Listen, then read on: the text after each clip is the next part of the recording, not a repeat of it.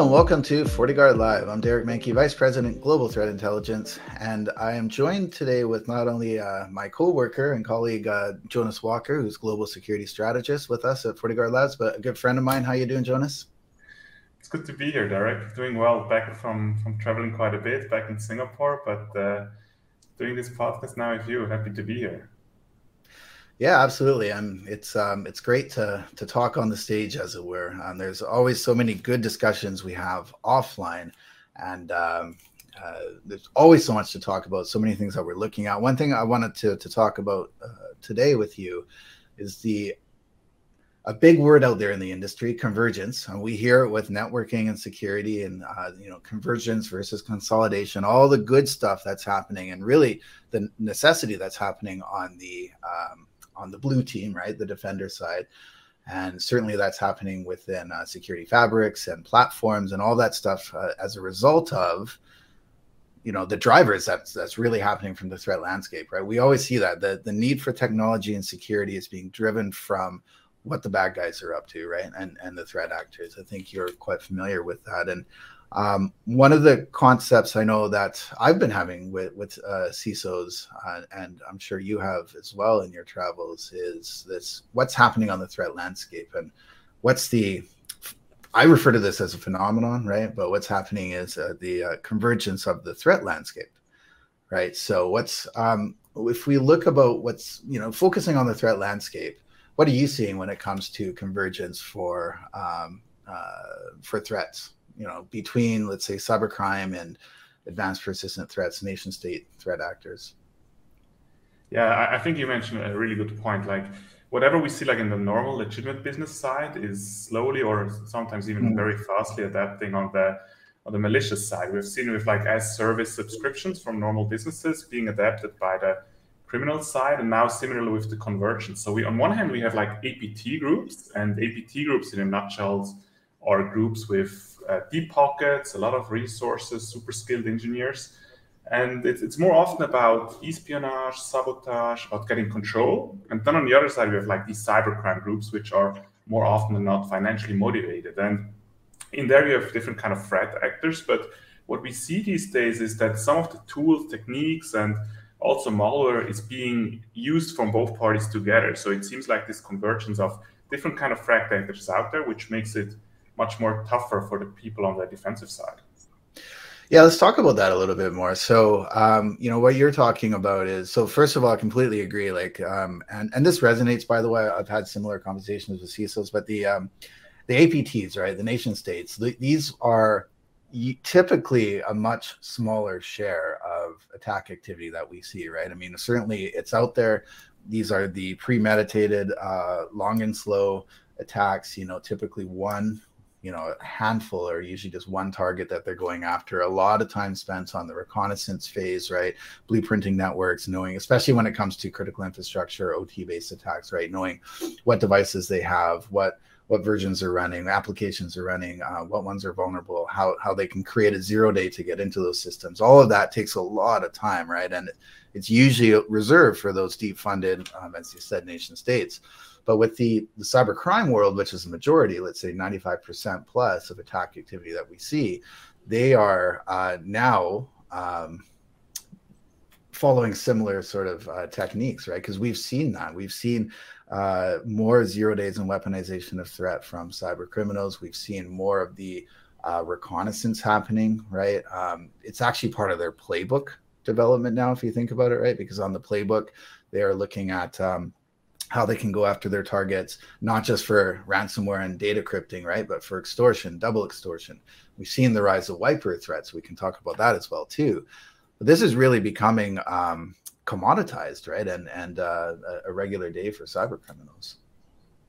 Yeah, definitely. And you mentioned wipers, and I have a few words here for, for sure regarding that specific topic. Because on one hand, I get some PTSD flashbacks from 2012. I have a yeah. personal experience with the Shamoon attack back then, like this virus, uh, this yeah. viper targeting the, the biggest oil company in the world, Saudi Aramco. And I remember it very well because I was literally standing in a physical store re- replacing one of my broken hard drives and i realized hard drives are more expensive four years later than when i bought them and when i did a little of research i realized that was when the wiper was happening and this company bought pretty much every single hard drive on this planet and i think that was a little bit the beginning when we saw wipers but um, when, when you look at today like this year specifically and looking back the whole decade what is your view on wipers like over the last decade versus this year specifically?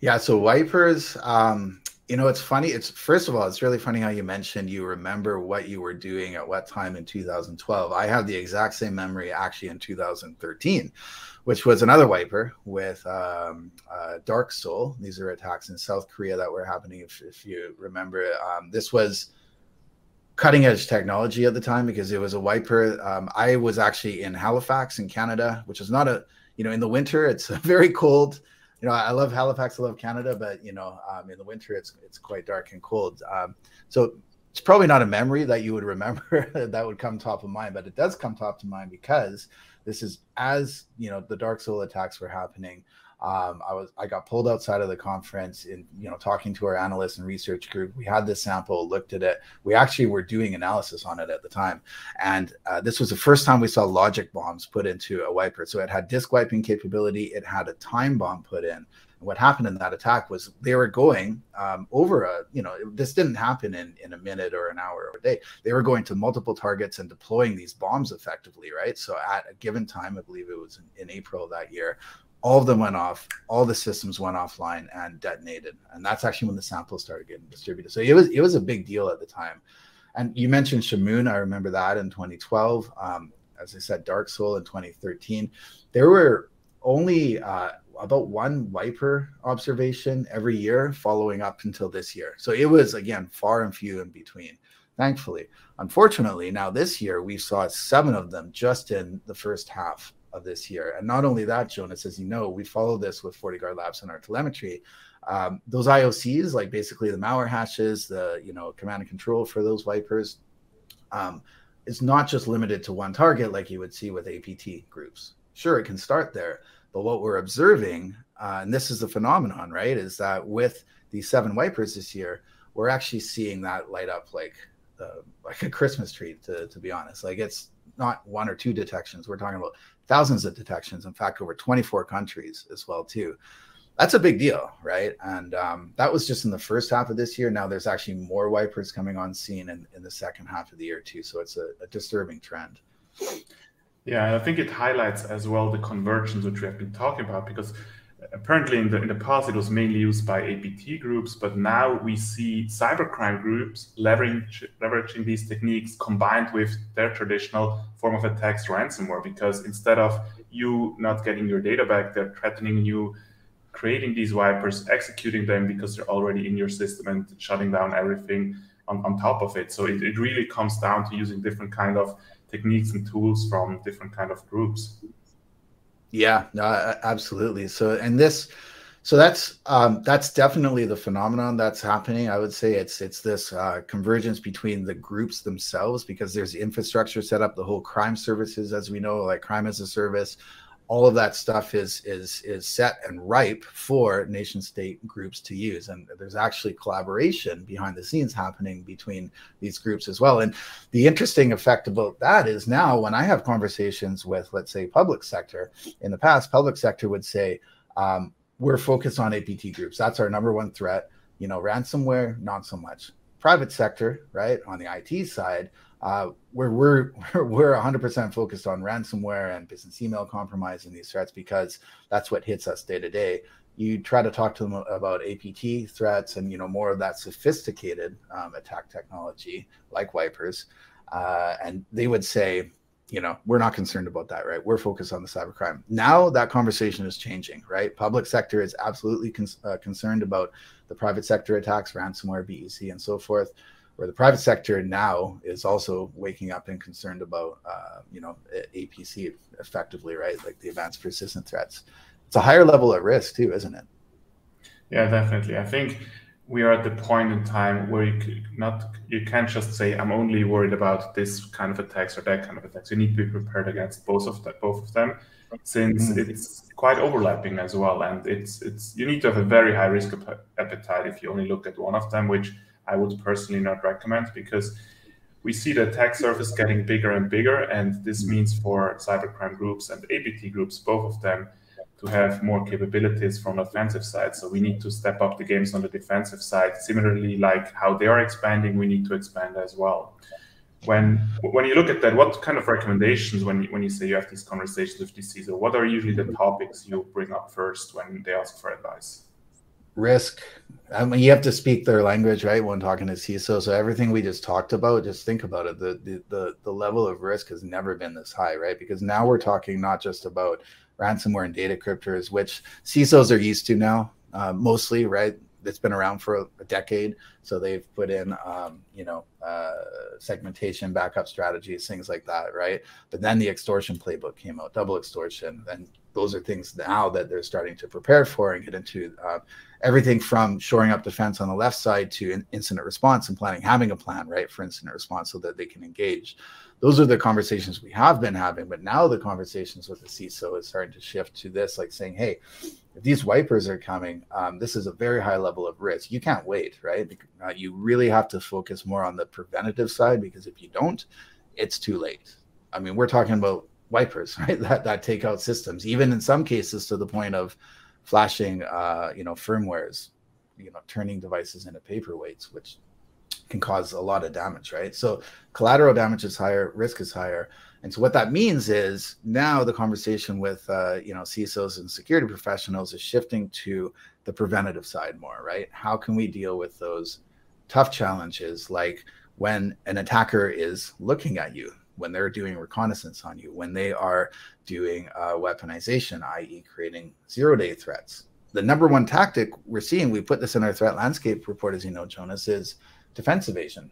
59.2% on defense evasion tactics that we observe. That that's a lot. So that's really the the conversation. Um, and so what that translates into is how do we focus more on the left side of the kill chain pre-attack?